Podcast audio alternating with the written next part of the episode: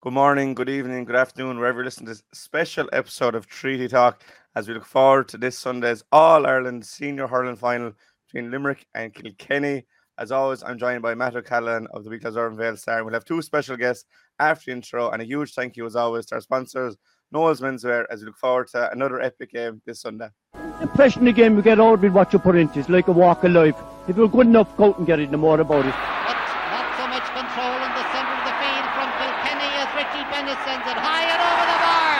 Your mother sends you down to the shop for a pound's worth of goods and she gives you 50 pence. You can't get the pound's worth of goods, can you? Just about kept in. Oh, well done, Shorty Buckley. To do that to Tomas O'Shea, he deserves to score from here. One of the highlights of the Sunday game. Limerick went out there from the word court today. No more about it. They made all the running, that was it. Put the ball over the bar and the back of it, and that's it. No ifs, no buts.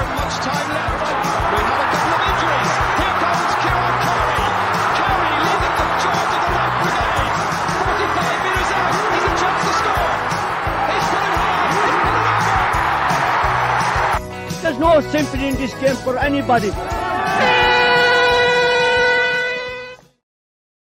No, absolutely delighted and privileged to be joined firstly by Nickey Brennan, former Kilkenny hurl- hurler, Limerick, or uh, hurling GAA president, and also Joe Quaid, former Limerick hurler.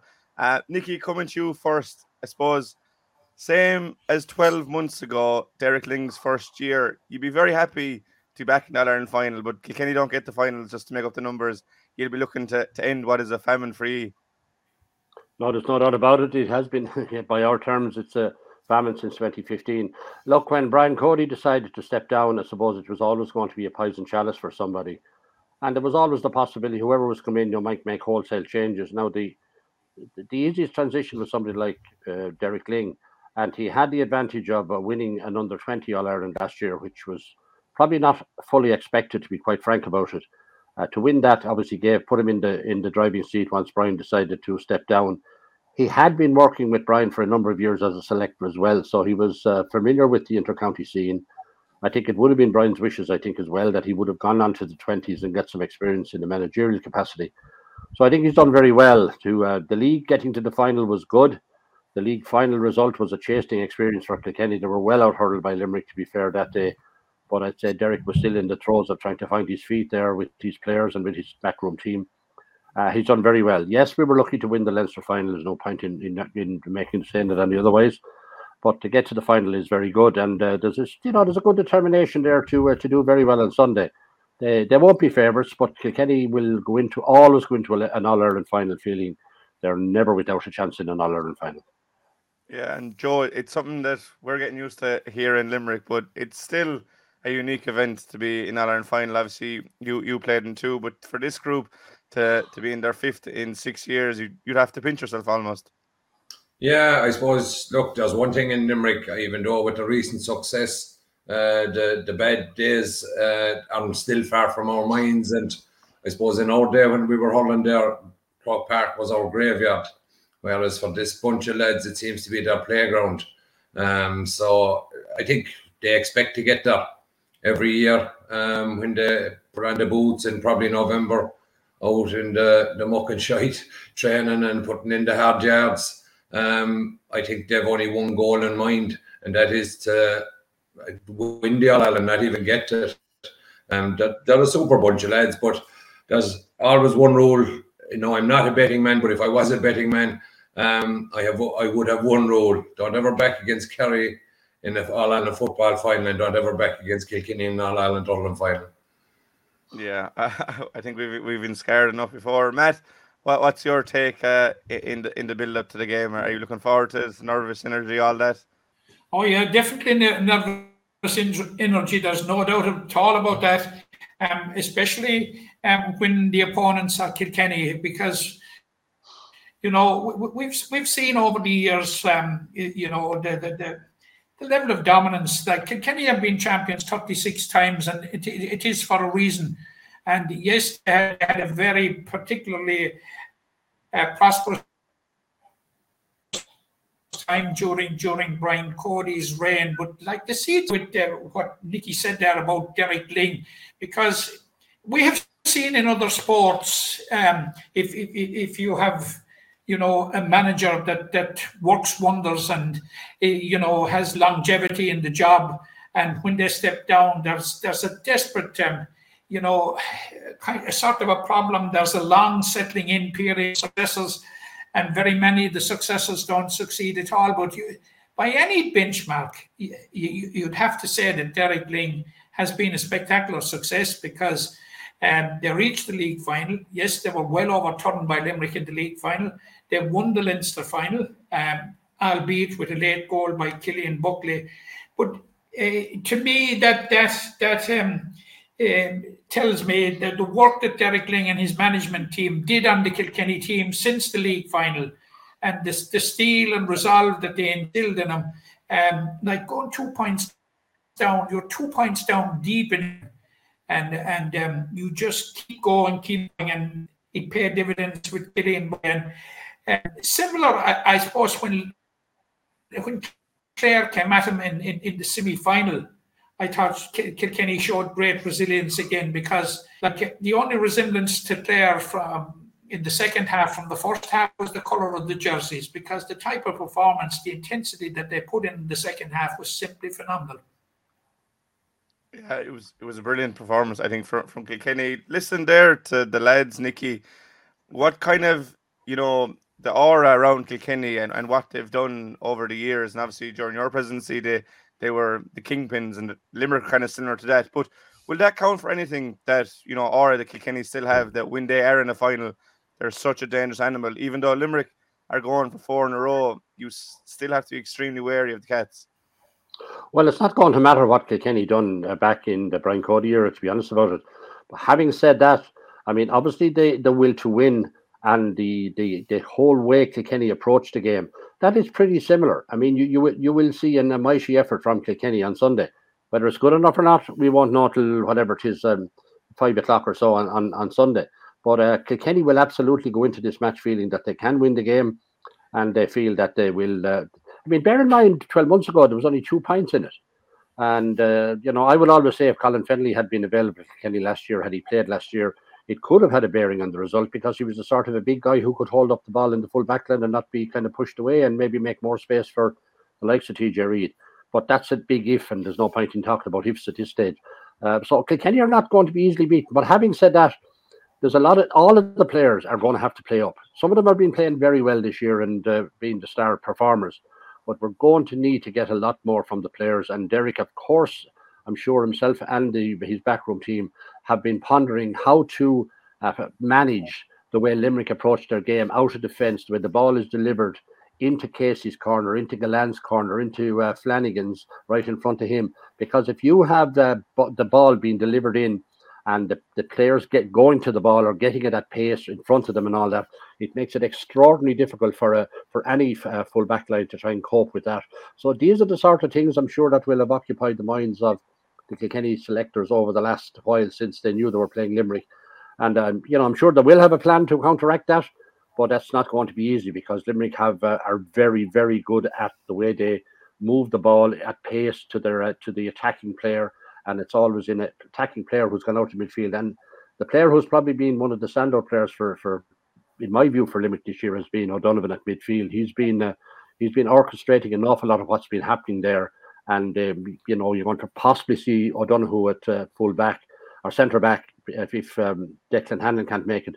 But Darragh Donovan has been a very influential player for Limerick this year, and he's been he's been the conductor of the orchestra, in my view, around the middle of the field. And Kilkenny were going to have to decide who's going to pick him up because he pops out to the wing and he's given a, a given a, an opportunity to a defender, a halfback or a fullback, whoever it might be, to get that ball and set up another attack. And these are the things that Kilkenny are going to have to be very, very conscious of on Sunday.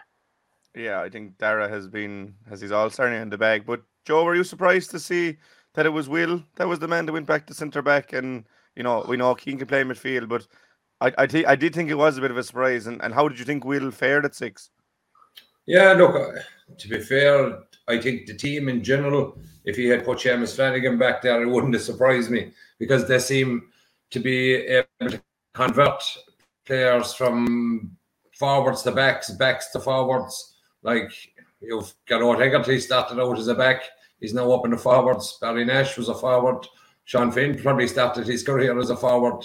You know, so I think it's just the way the team is so interchangeable at the moment. Nothing would surprise me who'd go back in there because, to be fair, I uh, I had heard rumours that David Reidy was being looked at back there as well. Um, so with the guys, I, I guarantee you, nothing is done on a whim. Everything is well planned. Yes, it took time for uh, Will to probably settle back there, but what I thought was absolutely brilliant was both John and Darragh's uh, interviews after, especially when they hadn't met, um, whether it's media training or it's just the way they think. Um, there were carbon copy interviews that look, it took a bit of time, our work rate wasn't good. Um, it took us time to settle in. We had to figure it out. It seemed like a kind of a, a thing that they decided, right, lads, here's the here's the, the ball for Galway. You've 20, 25 minutes to show us what you're about. You better be 10, 12 points up because if you're not, we're going to take the ball back off you then. Once we've you figured out, we're going to impose our game plan and uh, we're, we're going to give you everything we got. Risky strategy, but um, I, I hope to God they don't do it again on Sunday. Um, but look, I know, and, and Darragh Donovan has been pulling the strings, but if you go through any of the podcasts, any of the previews, any the reviews of matches, even everybody's on about the matchups. Who'll pick up Hegarty? Who'll pick up Gillane? Who'll pick up Lynch? Nobody has ever turned around and asked the question, who's going to pick up Tom Morrissey? And Tom, on his worst day on the pitch, will hit probably three or four points from play, and he might, on a bad day, he might hit four or five wides to go with it. But on a good day, he'll hit six, seven points. But nobody has ever, in, in my knowledge anyway, actually said, okay, we need to find someone to, to man mark Tom Morrissey. And to me, when the chips have been down, he's always been the one that has kept us in games. Um, yeah, he's been taken off late in the games, but I think that's just down to sheer exhaustion from when others around him aren't going great. That Tom is just the man that keeps the keeps the ship steady, keeps the ship afloat. So um, yeah, you can have all your plans for the other guys, but you have Tom Morrissey lurking there in the background. Yeah, Tom Tom has been phenomenal. Nickey, is that kind of the thing with Limerick that if you do tie down a Gillane and, and you get to grips with Flanagan and Casey, that they've just so many forwards that can hurt you, the likes of Gearóid, obviously he's had the huge games and finals, and, and Dave Reidy is coming to his own, and as Joe mentioned, Tom Morrissey, that you really do have to try and stop all six forwards. Oh yeah, there's no doubt about it. I think uh, look when guys have gone through that amount of hurling with that amount of success, there's a confidence about their play, but there's also a real understanding of each other's play. They know they know one another's play so well, and they know how to back up and support one another. If a Gillane moves out of one space, out of one area, someone else might pop into that space. That's all something that comes with experience of playing with one another. So I think Kilkenny are under no illusion. Kilkenny have some have some tough calls to make here now. I mean, Paddy Deegan uh, played on Gearóid Hegarty last year and it didn't go too well. Now, at, right now, as the, as we would see the team being placed, they could very well be facing up to one another. You have David Blanchfield on the right hand side, who was actually having a very good year, but he picked up a, a, a nasty injury against Clare and is very doubtful to play on Sunday. Possibly Pádraig Walsh will come in there. And that wouldn't lessen the scene an awful lot, to be honest about it. Cillian Buckley fact that he's getting married on Saturday might knock him out for a starting place, but uh, but the fact that he could still come on, you know, might mean a lot. But you could see Pádraig Walsh at right half back, but they have a bit of juggling. You could even see Pádraig Walsh at left half back and maybe Paddy Deegan at right half back, uh, simply because facing Deegan against Hegarty one year after the other when things didn't go too well last year. They have to think about that, the selectors as well. But you're right, all six Limerick forwards are all capable of uh, of inflicting a lot of pain on Kilkenny and uh, that's going to stretch the Kilkenny backs. But generally speaking, the Kilkenny backs have not been performing uh, too badly. It's at the other end of the field, I think, that where we could be, we will have to get huge games out of some of the newer lads. Well, Billy Ryan's been there a bit. Tom Phelan, who's living about three fields behind me here at the moment. Uh, that's where he's from. I mean, it's a big game for him. He's first All Ireland. I'm assuming he's going to be picked. Uh, but it's a big, tall guy who has plenty of pace and plenty of running. But he's going to meet in either um, Kyle Hayes or Diarmaid Byrnes. He's going to meet a totally different type of guy who's the physique and this and everything about them hurling and everything is is is just at a significant level above most of what Kilkenny defenders have at the moment. Maybe Bar Huw Lawlor and possibly Mikey Butler. But uh, that's the challenge faced Kilkenny. I mean, there are there are some of the matchups you would say lean heavily in favour of Limerick. But that's the great thing about an All Ireland final because it's a one-off game, and anything can happen in an All Ireland final. I mean, the both teams should have a strong mental approach. Uh, shouldn't be too worried to them because they get into All Ireland final. They've been there before, but look, things happen on a day in an All Ireland final, and uh, it, it, it, they, they can impact on the on the way the flow of the game. It could be a, a weather issue. We've having bad rain lately. You don't know what way if that was to pour in Croke Park, what way it would affect either team. You just don't know. So it's uh, but certainly Kilkenny will be spending a fair bit of time thinking about the matchups and how they're going to manage that. But that's it's going to be very difficult to win all those matchups. To be honest about it, I, I just can't see it happening. There will be Limerick just have so many strong players. I, I think it'll be a real challenge for Kilkenny to to win on the individual battles. Because ultimately, that's when the Lawrence are won. Who wins the individual battles? Yeah, definitely. We, we'll get into the, the Kilkenny forwards in a minute, Matt. But yeah, just um, Aaron Donovan and Tom Morris who were mentioned there, and definitely two of the most unheralded players, maybe underappreciated at times. But the importance of those lads, especially when Limerick weren't going well this year, to kind of put us out of the fire down uh, in in Thurles and in the Munster final against Cork as well. That you know, again, when the bigger name players aren't necessarily firing all cylinders, Limerick can rely on the other fellas to get the job done. Yeah, Darragh is has you know has been totally underrated, and in fairness, you you you, you have been promoting his cause years. He's, he's he's been absolutely outstanding this year. And if if you take just one little cameo in the All Ireland semi final when when we from Mike Casey and um, Galway had the opportunity to go eight or nine points up, and then um, uh, the, the next score was a, a, fantastic score from Darragh O'Donovan, which you know cha- possibly changed the whole course of that half anyway. But yeah, I I agree, uh, and um, Joe has brought up a very valid point about Tom Morrissey, but he, he's a very very hard man to pick up with the amount of ground that he covers because you can find him back in the half back line, you can find him supplementing midfield. He moves, he moves, he moves all over the place. And like a lot of the narrative um, in the lead up to this final has been about the matchups, particularly in the respective full back lines. And who will pick up Gillane, who will pick up Seamus Flanagan, and who will pick up TJ Reid, who will pick up, um, in particular, Eoin Cody. And um, I suppose you, you, you would have to think you'd you, you'd have to ask yourself the question: which of the two sides is better equipped um, to supply going in, and and um, I suppose with with the like Morrissey and and Darragh O'Donovan, particularly at midfield, and the Limerick half back line is, I I think, is extremely strong, eh, whether we have Declan Hannon or not. I think I, I have seen in the past, and you've seen in the past, and Joe, you've probably seen William O'Donoghue playing at centre half back from the Piarsaigh, where he was formidable. Now he had moved out of that position, and he, he, you know it was a case of readjusting. Having a game under William's belt now will be absolutely fantastic for him, and and uh, it, will bring him on a show. And um, if he's on, and and if Declan Hannon fails to make it, I think you will see a different Darragh O'Donovan from the start. But Limerick have a very very strong half back line, and um, I, I, I think they are more likely to limit the supply going into the like of it on, on Cody and the TJ Reids. There was, a, there was a forward there that wasn't mentioned, and um, I, I, I, think he's a dangerous customer. Martin Keoghan has, you know, he, he's everything. He knows the goal is. Yeah, he definitely knows where the, the goal is. Nickey, I, goals will will be crucial. Um, obviously got two last year, wasn't enough. Um, Eoin Cody's been in spectacular form of the goals, as is Martin Keoghan. Like, is that something that you think Kilkenny will aim for early on? Is to, to try and get a goal and try rattle Limerick? Oh yeah, well, why not? I mean, you, the bottom line, you get you go for a goal at every opportunity within reason. Now, Matt mentioned about Martin Keoghan. Now he he came back the last day with after a hamstring, and my own view is that he was probably very nervous playing. I suppose there was the pull the hamstring again, and there was no chance of making an All Ireland final if you uh, manage to get through the Clare game. So I'd say that was probably preying on his mind. So I think he will have had the the extra two weeks will have been a big help to him now to get further treatment and to get back sharper. So I, would expect him to be in a in in in much uh, better form. He is a dangerous forward. He he, he knows he's, and he's physically got very strong.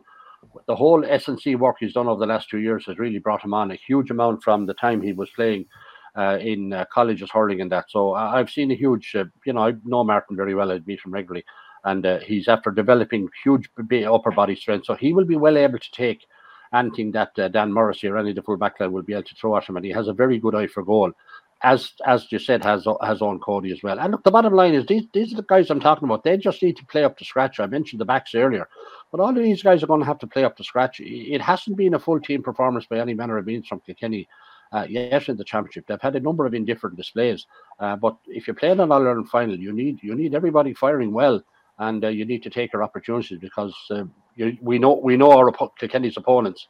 They will do that. You know, it might have taken them time to settle against uh, Galway, but once uh, Galway kind of left the door a little bit open, they just rushed through and they ran away with the game. Then there was only one team in it in the second half. Yeah, Joe, you you'd see it from the goals. You know, you're, you're up close and personal with these um superstars of the game, and and Eoin Cody is definitely one of them, and TJ is another. But how important is it for the boys out the field to try and stop that good ball coming in? Because we see we saw Darragh last day, you know, made hay for Limerick with the space he was given, and if you give those boys time, they, they will cause a lot of damage. That you know, Mike Casey or Dan, whoever's on Eoin Cody, their job will be made so much easier if the boys in the middle thirds can prevent that good ball coming in. Look, it's it's the same for both sides, as Nickey said. Like you get good ball and quick ball into forwards of that caliber on both sides. It doesn't matter whether you have five Dan Morrisseys inside there or five Huw Lawlors on the other side. These guys are actually impossible to mark. They're unmarkable if the correct ball comes in from both sides. So the, the battle is people will be on about putting cornerbacks in. Is he good enough cornerback? Is he a good enough fullback or whatever? Your fullback line's performances are solely dictated at this level by your your middle third players. You could even go back as far as your your full forward line, your half forward line to stop ball coming out, to stop players planting their feet and having a look up. Now, it's one thing that Limerick do very well. A couple of years ago against Waterford in the semi final, I remember the, the pressure that the Limerick full forward line and half forward line put on the backs. It was just a case of when Waterford were getting the ball, they were turning and hitting.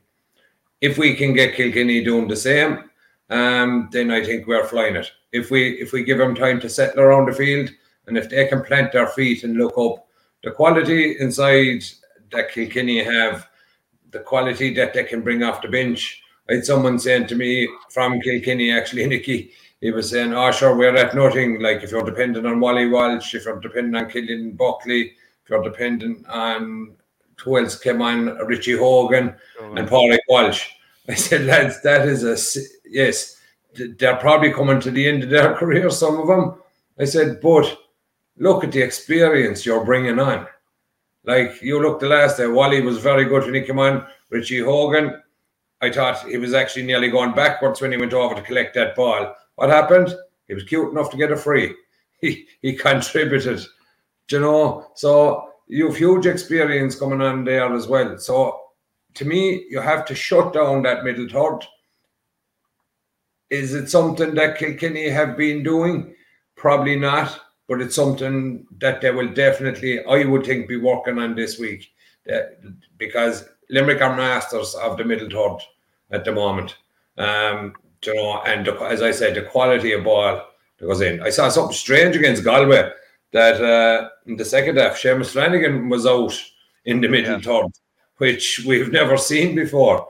Um, Bar, he went on one of his looping runs and was making his way back in um, after, but he was he was actually positioned out there.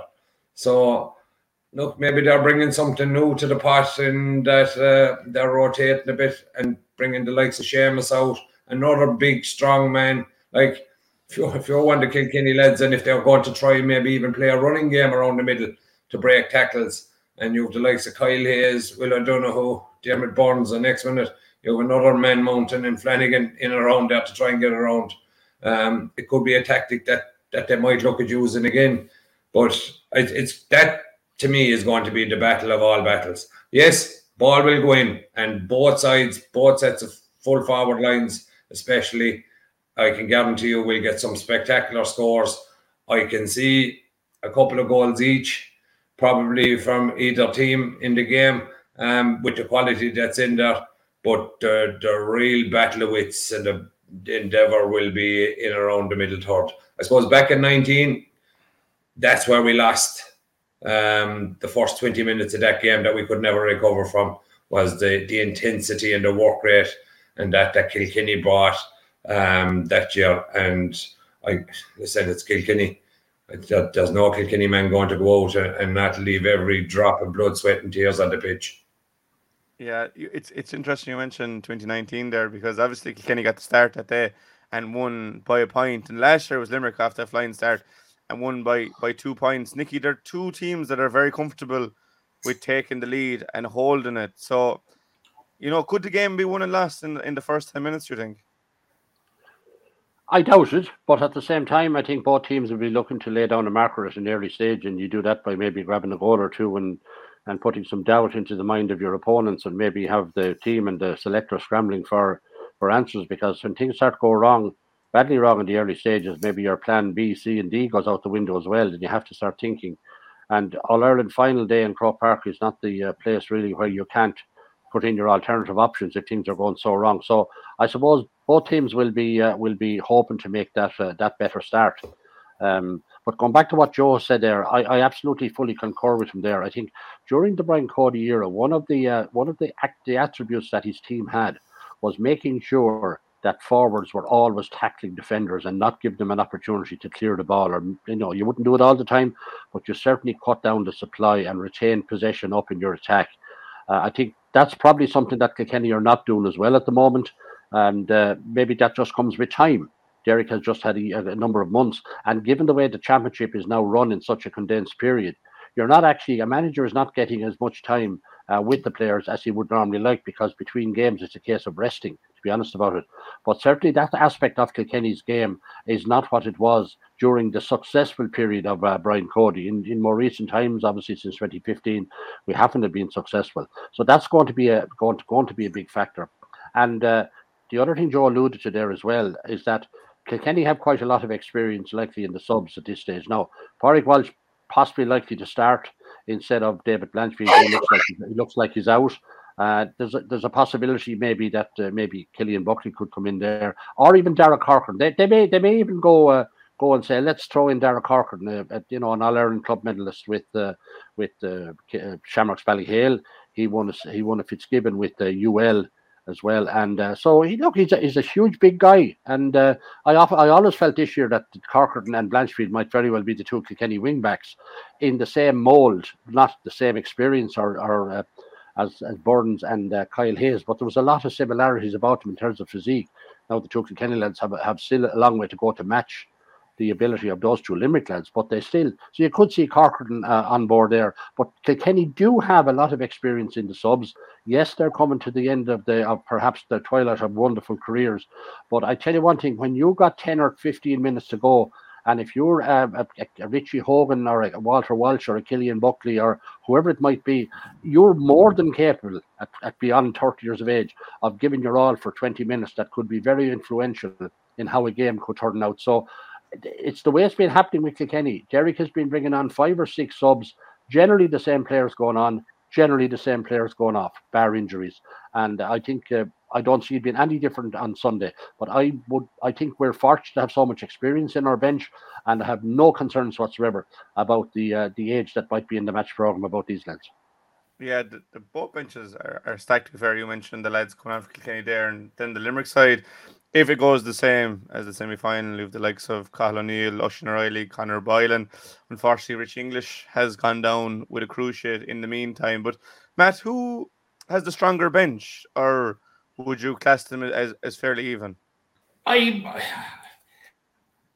12 months ago, I would definitely have said Limerick, but I was looking at the Kilkenny bench and um, some of the names that, that, that fall out to you, like Walsh, um, Walter Walsh, Richie Hogan, and you know, the game has gone such now like that. You know, the starting fifteen is one thing, but more important probably is the finishing fifteen that we'll see out will see out the game and.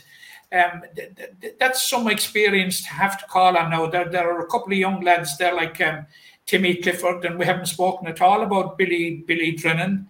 Um, Darren whether he will get the match field or if he does, he'll be on the bench. So you, that'll give you a sense of, of, of the strength of the Kilkenny bench. But the, the Limerick bench has been tried and tested over the years, and um, there, there, there seems to be a road, as Nickey said there, with Kilkenny, and there seems to be the same road with Limerick uh, as to who will, will be coming on.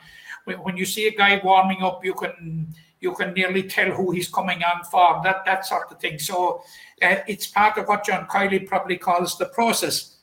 But just listening there to the discussion and, and um, we haven't touched at all, and I suppose this is something Joe would be very familiar with as a, as as a celebrated member of the goalkeepers union.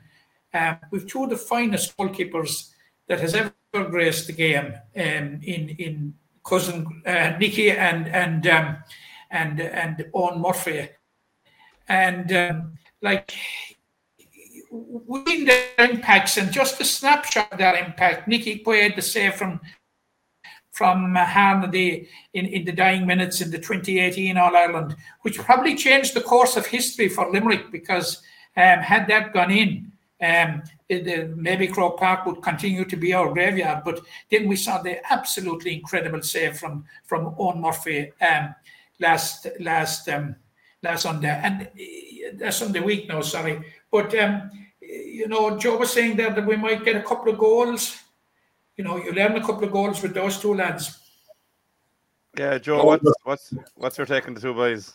Yeah, without a doubt. Um, and I, to laugh actually there, Matt, I was just thinking back to last year because you actually don't expect Eoin Murphy to be beaten anytime the same way as you don't expect Nickie to be beaten. And when one goes in as being of said goalkeepers union, you become overly critical of ah he should have got to that. Ah, that was a handy one. Uh, you know, but these guys, um, I remember last year being at the match and when Gearóid Hegarty, I don't know how he stuck it into the top corner past Eoin Murphy. I stood up and uh, quite an irate Kilkenny woman behind me gave me a little tip of the flag in the back. She says, sit down, she said. She said, I can't see it. I said, don't worry about it, missus. I said, Eoin Murphy didn't see it either. I said, that makes two of you. But yeah, the, the, look, the quality, and I suppose they're, they're quite different goalkeepers. Um, I, you know, Eoin Murphy would be far more renowned for the flamboyant, um, spectacular save, whereas, as I often said, Nickie at times would make you sick that he just makes goalkeeping look so bloody easy, and he he rarely has to dive. He just his positioning is just unbelievable. Like he, he kills balls on the hurley into his hand, whereas probably the likes of myself and Eoin Murphy, we'd have done three somersaults, flicked it around and fist pumped the crowd, whereas Nickie'll have it in his hand, deliver down to Tom Morrissey, and the ball's over the bar.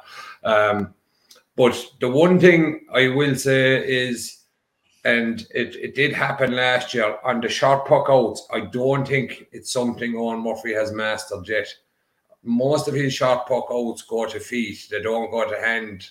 Um, we've we I think probably last year did we gain every one two one three from kind of turnovers from the the short puck outs. So hopefully he hasn't been working on them too much this year. Um, but as far as puck outs, I think there's no one to come near Nickie Quaid. He could find space inside in the middle of Spaghetti Junction. He just I, I don't know how he does it. Um, because you've you've players that are being man marked, pulled, dragged, everything, and then all of a sudden there's a ball hit out to one of the, the lads, and he's standing in 40 yards of space. It's just it's baffling how they do it. Obviously, it's just repeat, repeat, repeat, and they, they constantly do the training. But the one thing he won't do is he won't give a ball um, unless it's on. Like, and he doesn't do panic. You look at Eoin Murphy against Galway the last day when the pressure came on, hit the shot puck outs went went astray, and uh, that's one thing. Thank God that Nickie doesn't do. Um, he's the orchestra or the, conductor of that orchestra. Um, we probably are starting to take it for granted now um, that it's just become so natural to him. And we expect a, a 9, 10 out of 10 performance from him every day. Um, and look, he'll expect that himself. And I know goalkeepers no more than Eoin Murphy as well. If a goal passes you, you, you'll always go home that night and you'll have in your head, should I have stopped it? People might say a goal was uh, unstoppable. The only person that'll really answer the true question of that is the fella that had passed, because he'll know whether he should or shouldn't have got got to it. But look, that save that Eoin Murphy made was just it, it wasn't even to get the hurley it. It was it was the action, and if you watch it in slow motion, he actually knew that getting to the hurley it wouldn't be enough, and he the flick of the wrist just to take it. Did he try and put it onto the crossbar? If he did, he's an absolute genius. I'd say he would have been damn happy if it went over the bar.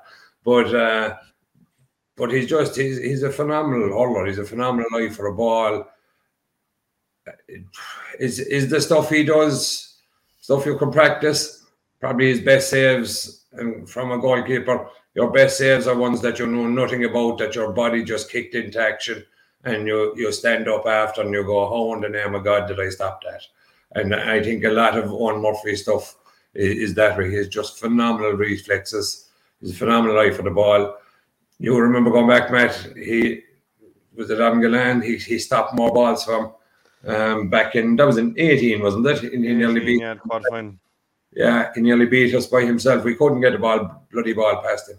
So it'll be, Nickey referred to individual battles. They may be either side of the pitch, but that's an, an individual battle that I think will have a huge bearing.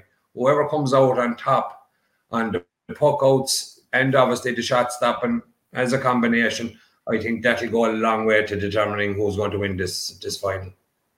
Yeah, Nickey, I'm, I'm. We spoke lyrical there about um the two goalies. But I'm sure the people in Kilkenny wouldn't swap Eoin Murphy for Nickie Quaid, as would the Limerick people wouldn't swap Nickie Quaid for Eoin Murphy. They're, they're, you just couldn't separate them. Oh, I think that's a fair point. I mean, they're just being extraordinary goalkeepers, and we're both both counties are fortunate to have goalkeepers of uh, of that caliber. And uh, the funny thing about it is, is that the the team that is the most dominant on Sunday, uh, uh, it's the it's the opposite goalie is likely to be the one who will have to shine the most. So often it is uh, of all the players on the field who can come out of this, the best in terms of an individual performance, it can be the goalie on the lose, potentially the goalie on the losing team. So it's a, it's a, it's a, it's a, neg- it's a negative it's a negative way of looking at it, to be honest about it. But the other thing is worth mentioning as well is the Kilkenny uh, club competitions kick into action uh, two weeks from Sunday, and Eoin Murphy will line out at number six for his club Glenmore. Um, and as it happens, the sub goalie also Darren Brennan will line out for his club uh, somewhere in the half hour line as well. So ironically, we have uh, two the two goalies that will line out uh, for Kilkenny, number one and number sixteen on Sunday, are both outfield players for their uh, for their club team. So it's not unusual, but it's uh, you'd often wonder how easy is it in. Maybe that maybe I can't I don't know Nickie Nickie Quaid said does he play out the field with his club or whatever.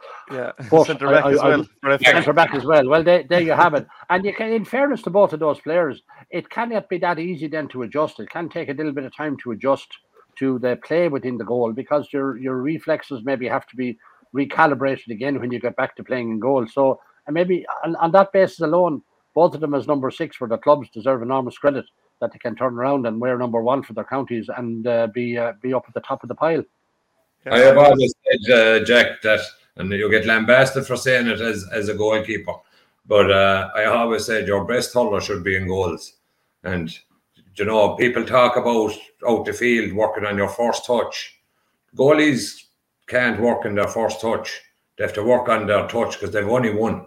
You don't have a second go at it. So there's no point working on your first touch. You have to work on your touch. Um, so I've always said it. And look, when I had the, a gang of them lads under 14 to under 16, under 14, Tom Morrissey was in goals. Under 15, Barry Nash was in goals. Under 16, Colin Ryan was in goals. So it, it, it it's either saying a few things. One, that um, these guys were the best hurlers on the panel at the time. Or number two, I know nothing about outfield holders or goalkeepers. I, going- But it does, but, but it does show how influential goalies have become over the last couple of years. Funny enough, in uh, in both uh, hurling and uh, Gaelic football, I mean, in, in last Sunday in uh, Croke Park, I was up there, and to see the Derry goalie and uh, and Shane Ryan, the Kerry goalie, they, they spent an awful lot of time around the middle of the field.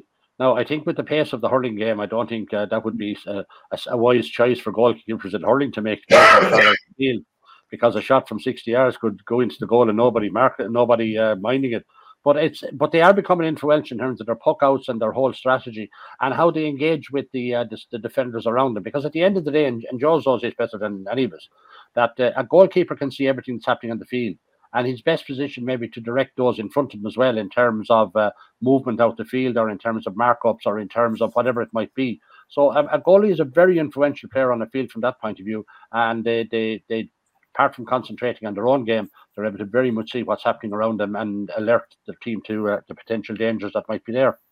Yeah, hundred percent. Because when you, I suppose, when you factor in scores and wides, the goalie these days is probably getting the ball 50 to 60 times in their hand. And you know, that could be that amount of text like this. You know, Nickie definitely, I think, shades that area that, as you said, Joe, he won't give a probably 50 50. He'll wait for that 60 40, 70 30 ball. And I think Limerick are very lucky to have a fellow like Nickie that will get on the ball more than anybody else over the course of the game, even though they might be from restarts. That he's the man, and we saw with the contact lens that was or wasn't that if Limerick need to slow things down, Nickie is the man to steer the ship.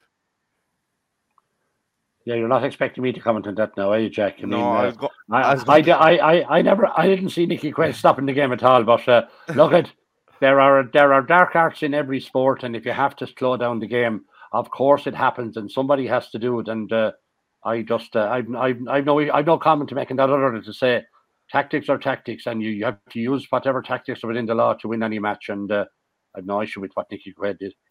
Yeah, and uh, Joe, like you know, when, when your captain is away, like Declan wasn't on the field, to have someone like Nickie that can just reset things for you is, so crucial and will be vital on our final day. Uh, no comment on that matter. Um, other than to say that if I had taken the same approach in '94, I might have an all in the middle in my pocket. I, I, but would, I would. Well, look, a lot was made of it. Yes, it slowed down the game a bit. Um, I think the next two puck outs, Galway hit two wides. So it wasn't the case of right, slow down the game. Next minute, Limerick went on a rampage. Galway hit two poor wides after it. Um, mm. Look, it's like everything else. If it worked, what was he doing? I, and believe me, I've been the butt of it for the last 30 odd years of the, the so called quick puck out to to John Hegarty. And I don't know, did I mention it last time we were on here? I said we were market leaders in that. A quick puck out from McQuaid to Hegarty. Um, going back 30 years ago, um, you know, that's that's what it's all about these days. Back then we were two villains. but yeah. we, we were just showing the way forward. Yeah, exactly. And on Gearóid Hegarty there, Matt, you know, he's been a really big game player you're still laughing about the, the, the 90s final. But Gearóid Hegarty, you know, last year won five. The previous year he got two two. Got I'm laughing at, against... I'm laughing at Joe Quinn the way he put that. That's what I'm laughing at. I know, but on Gearóid Hegarty and, and players. Sorry, Jack, I missed really... your question. You're grand. Um, Limerick have got a lot from their big game players in All Ireland finals. Obviously, Cian in 21, Gearóid in every final. Even Tom got five points against Waterford that can you envisage another big performance from one individual to nearly drag Limerick over the line again? Yeah, but don't ask me which one because uh, a, a, different one seems to come out of the woodwork all the time. But uh, speaking of Gearóid Hegarty, like he he just relishes the big day. He just relishes he, he relishes Croke Park, and I suppose it's fair to say about Gearóid um, that in the early part of the season, that in the early part of the championship, even um, that he he he was he was below his best. But but from the Munster final, from the Cork game on, Cork Munster final, semi final, he has really really driven us, has really ca- captured the type of form that we expect from Gearóid Hegarty, and. We, have seen him in Croke Park. Has he got man of the match twice in Croke Park in All Ireland finals? You know, yeah. that, that, that, that will give you an idea of, of, of, the type of big game player that he is. He's he's a hugely influential player for Limerick. And Nickey mentioned it there earlier on about who will pick him up. And I think that that is hugely important, just as it, as it, it is important as to who will pick up Tom Morrissey. Um, and the Kilkenny half half line, I, I just put it to Nickey, are they a small bit vulnerable? Well, at this stage, we don't know who's going to play there. David David uh, Blanchfield looks like he's out.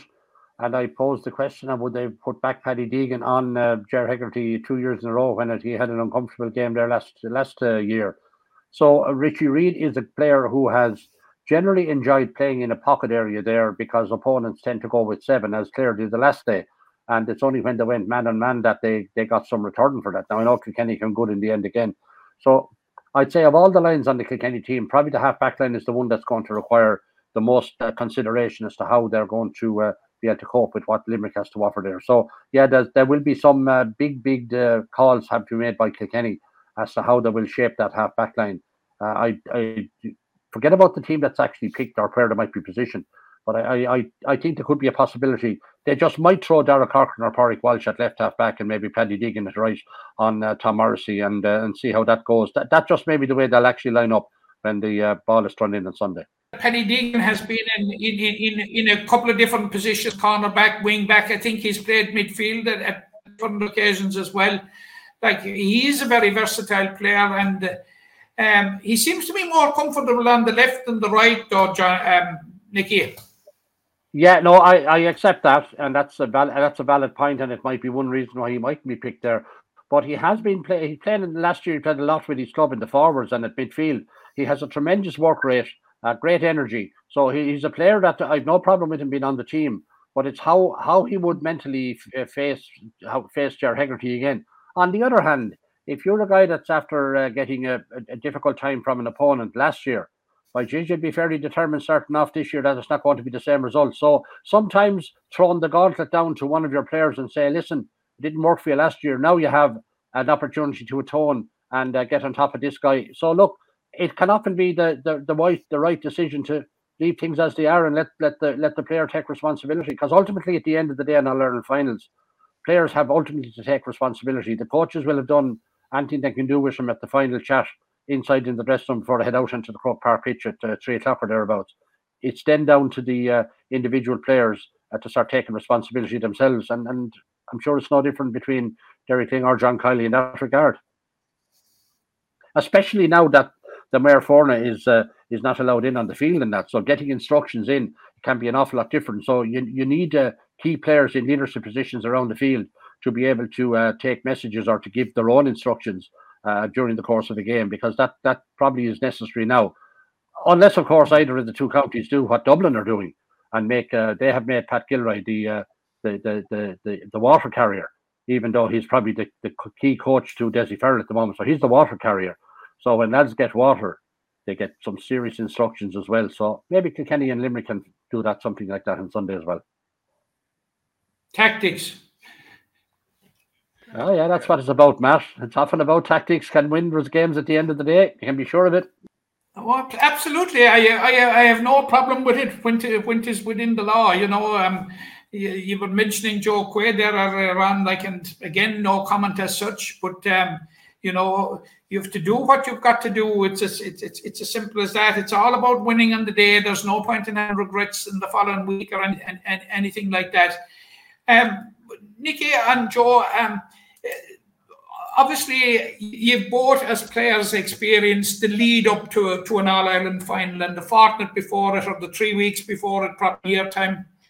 Um, it, it, it's a it's a special time for players, but it, it, it's it's a very very difficult time as well. Is it a time that you can really really enjoy now? I know the lead up, and we, we got a snapshot of it last Monday evening, Nickey, when you were down, um, as to what um, the lead in for Limerick is now. They were very economical with with with, with, what they said about. Um, that the, the, would say the fortnight leading into the All Ireland final, but it's something that has changed. But is it something that you can really enjoy?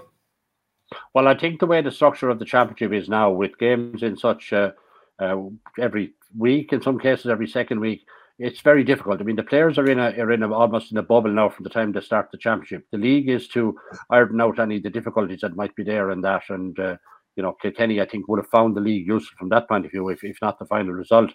And uh, John Kiely clearly used the league to give experience to some of the fringe players, and I think that is he's getting the benefit of that now by being able to bring those guys on as subs in the championship, and they have that bit more experience, and and they have his confidence and the selector's confidence as well. But uh, it's now all happening so quickly. I mean, there is no time. I mean, yes, we were down in Limerick uh, last Monday week, but Matt, look, that that was a it it was a nuisance really to John Kiely and his players, and it wasn't much different different in Kilkenny uh, two days later. They, they just go through the process of uh, meeting people from the media, giving a couple of interviews, and uh, it's something that has to be done. And bear in mind, there was no media interviews at all before the semi-finals. Now, that's another problem for another day, and not not for uh, not for this uh, podcast. But uh, it's um, the players. Are, do they get a chance to enjoy it?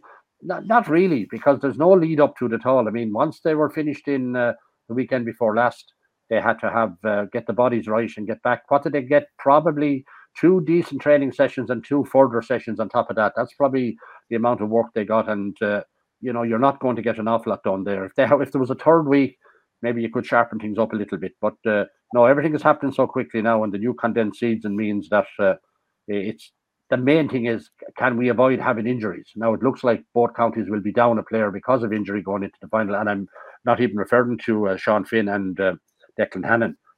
So that's just the way it is. I mean, you just can't get time to recover now. Um, I'm uncomfortable with it that they've crammed it so tightly, but look, it just seems to be the way it's going to be now. But uh, so is the enjoyment there?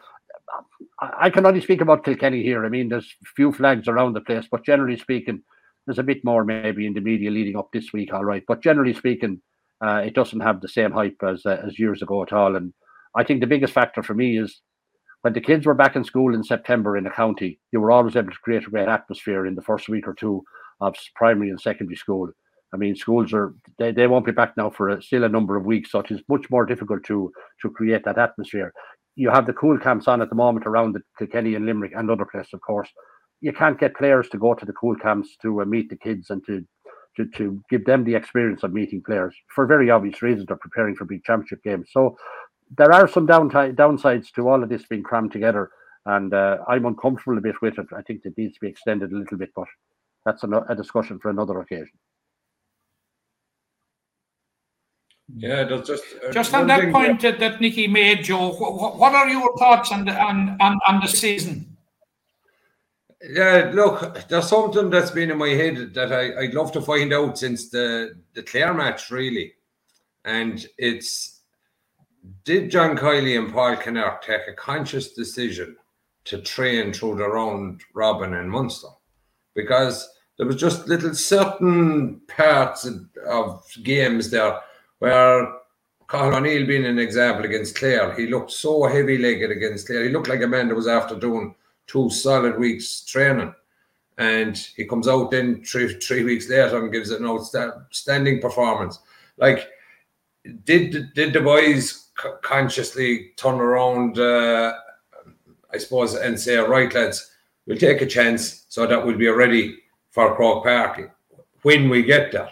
No, it's, it's very presumptuous. It's a ballsy move if they did, and they were within a puck of a ball of going out of Munster.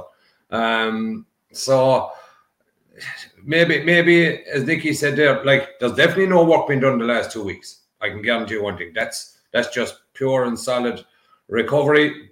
But that have four or five sessions, maybe, maybe one of them would be of any benefit that they go hammer and tongs. Maybe one and a half sessions, but maybe the work has to be put in early in the season now because it's all condensed. Because once you get into the round robin, you go t- if you go through the the back door, as they say, and you're into a final, you actually have no time to to go through it. As far as enjoying it, um, you're probably with the shorter space of time as a player, you're being less pulled and dragged to things.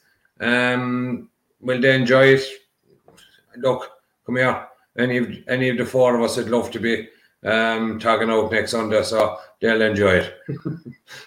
yeah, it, it's it's one for I suppose a different day is the is the split season, and we will get into it eventually. But I suppose when you an All Ireland final, um, we just just a few more things on the game. Joe, like obviously. Declan Hannon didn't make the semi final, and that call was made three weeks before the game, which would lend me to believe that probably wasn't going to make the final as well.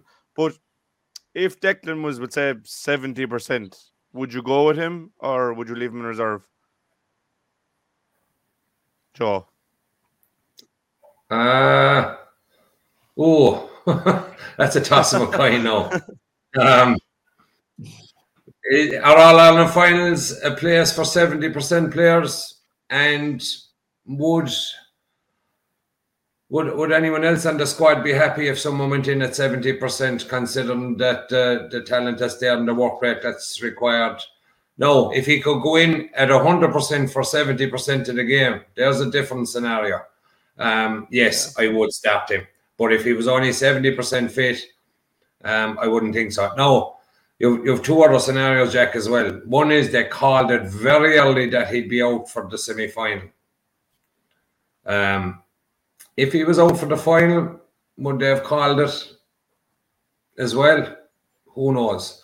But look, it's given. I guarantee you, it's given Derek Lyng a headache because he doesn't know if his centre forward is going to be marked probably up closer by Will O'Donoghue or whether his centre forward is going to be picked up by one of the Limerick midfielders because Declan will be sitting back. So I suppose why would you be telling the, them all cute Kilkenny cats any, anything coming up? because I can guarantee you one thing in their head, and even still, no, you wouldn't hear a whole pile back out of them. Yeah, hundred percent. Nickey, I, I, I, I, a car Jack ordered from Dave Buggy down in Kilkenny, and uh, I was supposed to be picking it up the first of July. I still haven't got a phone call, so I, I don't know is he is he playing tactics as well? He's waiting, so that he thinks Kilkenny will win. That he'll have a cut off me when I go down for it. Yeah, I know him fairly. I know him fairly well. I know him fairly well, Joe. I get my cars off him as well, so I'll have a word with him later for you to say that you were you called him out publicly on the airwaves. Exactly. Yeah. I'd say he's holding on to Nicky to have a, a cut off me next week with Kilkenny win. yeah, we'll get we'll get your car started anyhow. We'll get Sunday started first. John, we get the car then. But Nicky is tactics, Joe. It's, it's it's a strange thing to say, but will Kilkenny be targeting that centre back area regardless of who's there? You know, if it's Declan, he won't have had that match experience semi final. If it's Will, he doesn't have a huge, he doesn't have much intercounty experience. He's plenty with the Piercing, but could you see Kilkenny maybe putting a shooter there, like Tipperary have done with Jason Forde, telling him to drop off whoever the centre back is and, and try and score from deep? I'm not sure they'll, tact, they'll t- tactically target whoever is in that position. I think, in fairness, Kilkenny will. I think when it comes to things like that, I think it is how they're going to play as a unit in the in the forwards. I mean, clearly, any of the Kilkenny forwards, to be honest about it, if they're given space, as as Joe alluded to there with Declan Hannon, where he sits back in the pocket and gives a bit of space. Any of the Kilkenny forwards are capable of popping over points. It doesn't matter which of it is. They're all good enough at that, and they've shown that in the past.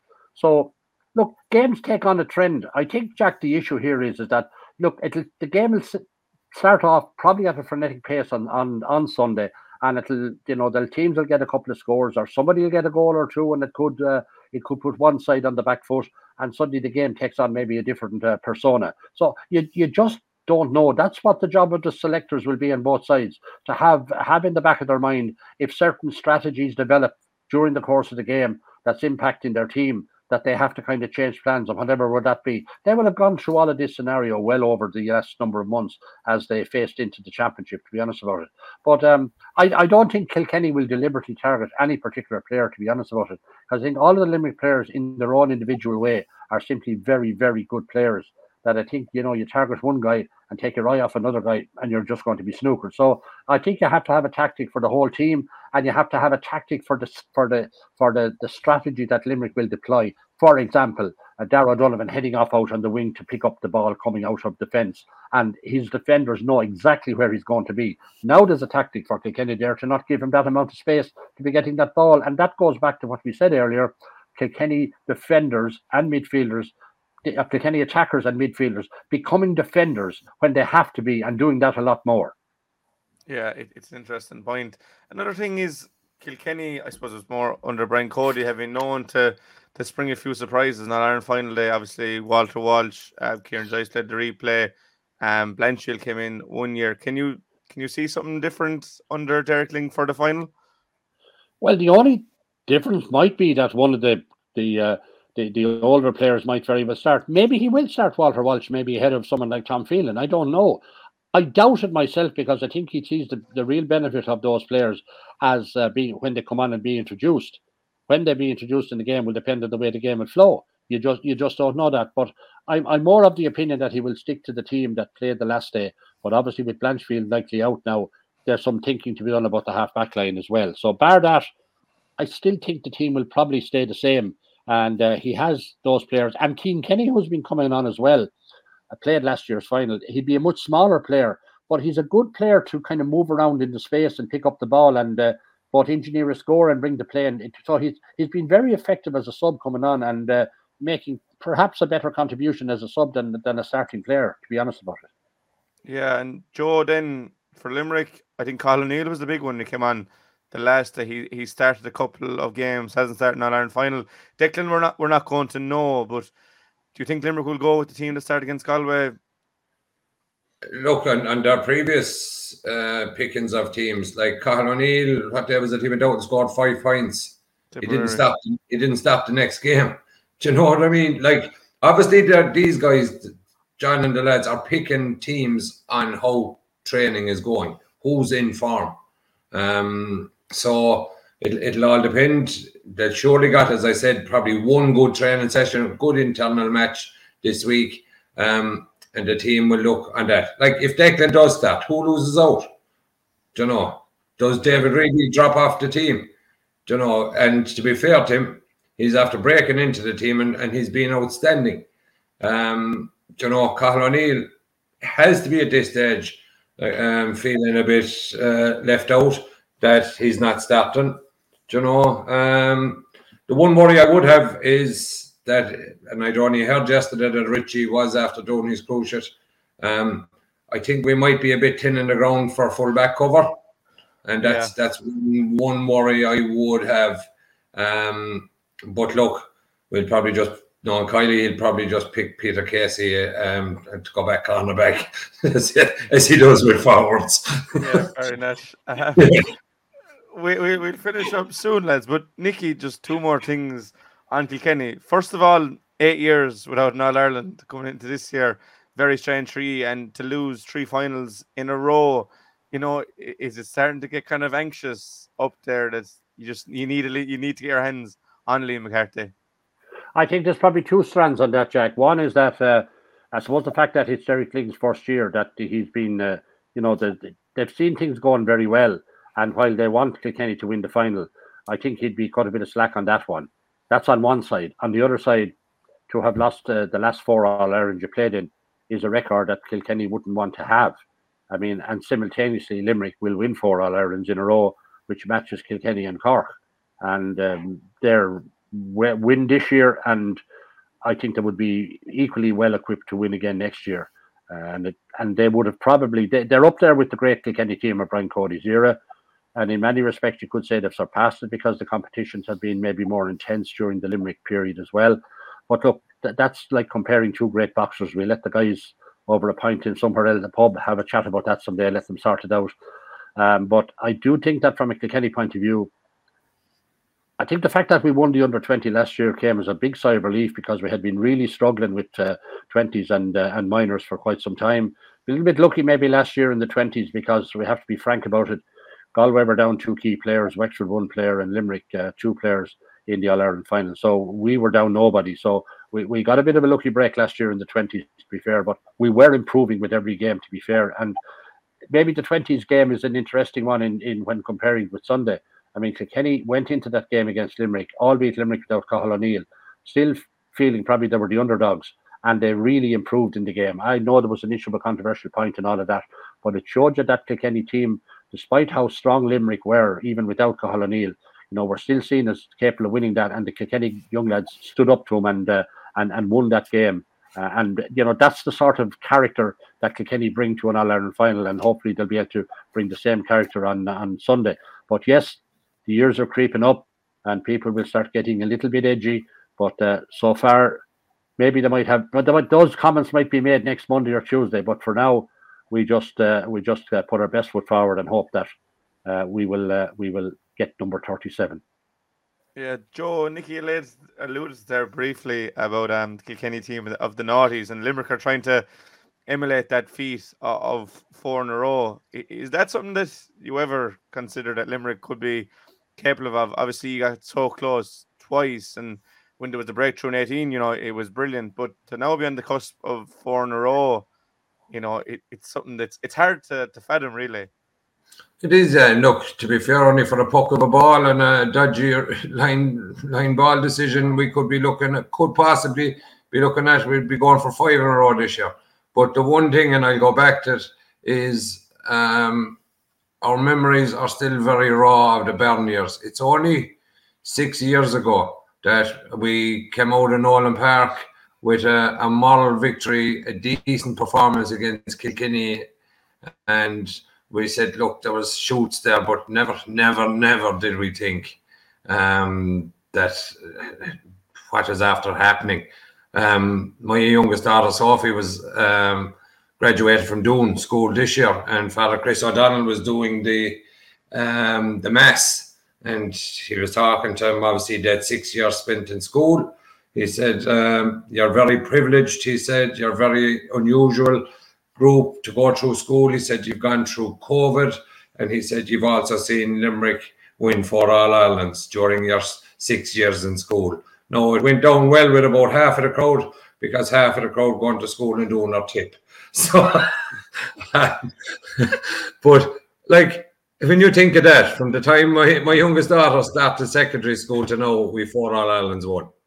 If somebody told me the day she walked in the gate at Doon School, I would have gone, lads, you're off your head. There is no way. At the time, I thought I'd be lucky to see one in my lifetime. So we're we're we're thankful, but we're still we still remember the Bern days. Oh, yeah, definitely. A shout out to, to Chris there, a good pal of mine.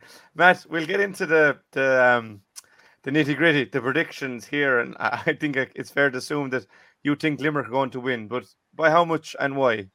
Yeah, I, I think it's going to be extremely close. Um, it, it, it was extremely close last year. Two points in the finish. I know Kilkenny hit three late points. Um, I think Kilkenny are a much better equipped side this year. Um, we haven't seen Limerick really at their full throttle, full best for 70 minutes yet, but I, would be pretty confident. Um, they, they have this ability, and if, if you look through it, and if, if you look through their record in Munster, um, beat Waterford by two points, lost to Clare by one, drew with Tipperary, beat Cork by a point, beat um, uh, Clare by a point. Now, all right, they beat Galway by nine points, but that, that was a turnaround of 15 because they were six down. It, it, strikes me that they may be hitting their peak form at the right time, and I believe they will have to and I, I, I think I'm I'm leaning towards Limerick to win by about two points, Jack. Nickey, uh, you'll be going the opposite direction, would you? Well, yeah, no, I'm realistic about it here. I mean, Limerick are coming in and they have the better form. I think Kilkenny have been a little bit inconsistent, but I, I would go on the fact that historically Kilkenny are a very hard team to beat. They generally often play their best hurling in a final, and they showed that last year. I mean, they came in, I thought, was might be more underdogs last year and got very close to Limerick at the end. Limerick deserved to win the game, to be fair. So I, am not giving uh, uh, have a big chance. There's no question about that. I think they're capable of winning this game, and they, they and they could do it absolutely. But on form, you'd have to say Limerick uh, deserve to be favourites, and, and it can often be a bounce of a ball or a decision by the referee or something like that that can influence the game. We saw back the last time when the, the, the famous ball that hit up Cillian Buckley's hurley Limerick will say if they had to get to 65 for that, it could have changed the game as well. That's fair point. But that's why decisions like that uh, can influence a game, and that's why it could be it could be so tight. I, I don't think you're going to see a game as easily won by Limerick as they did in the semi final or in the league final.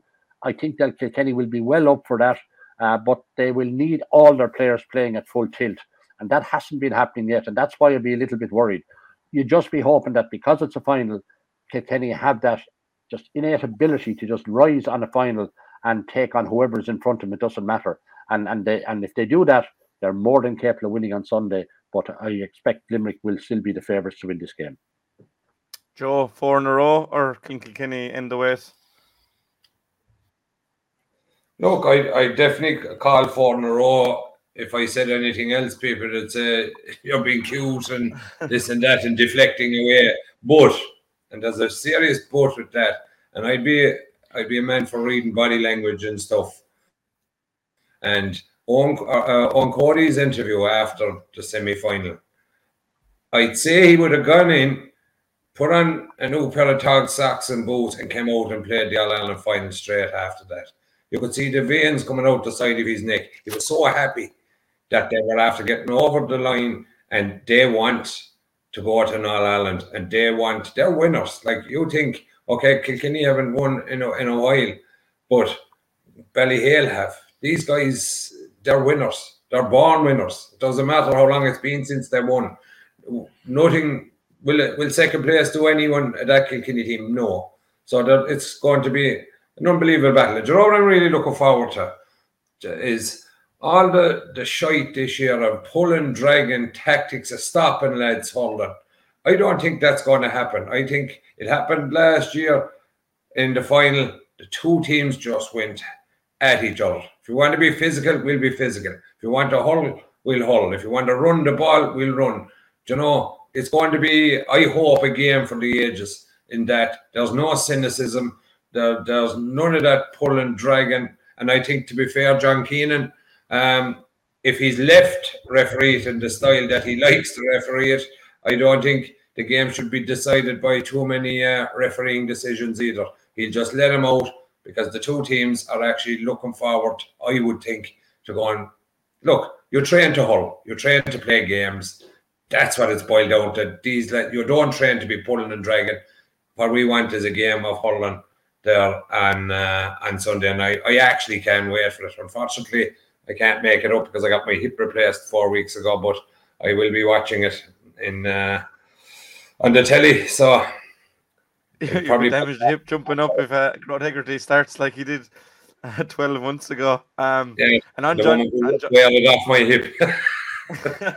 and on John Keenan, I think it's his final game, so you'll be hopeful he'll just swallow the whistle and whatever repercussions he won't have to deal with. But Matt, I'll give you the final word there because you're agent to get in.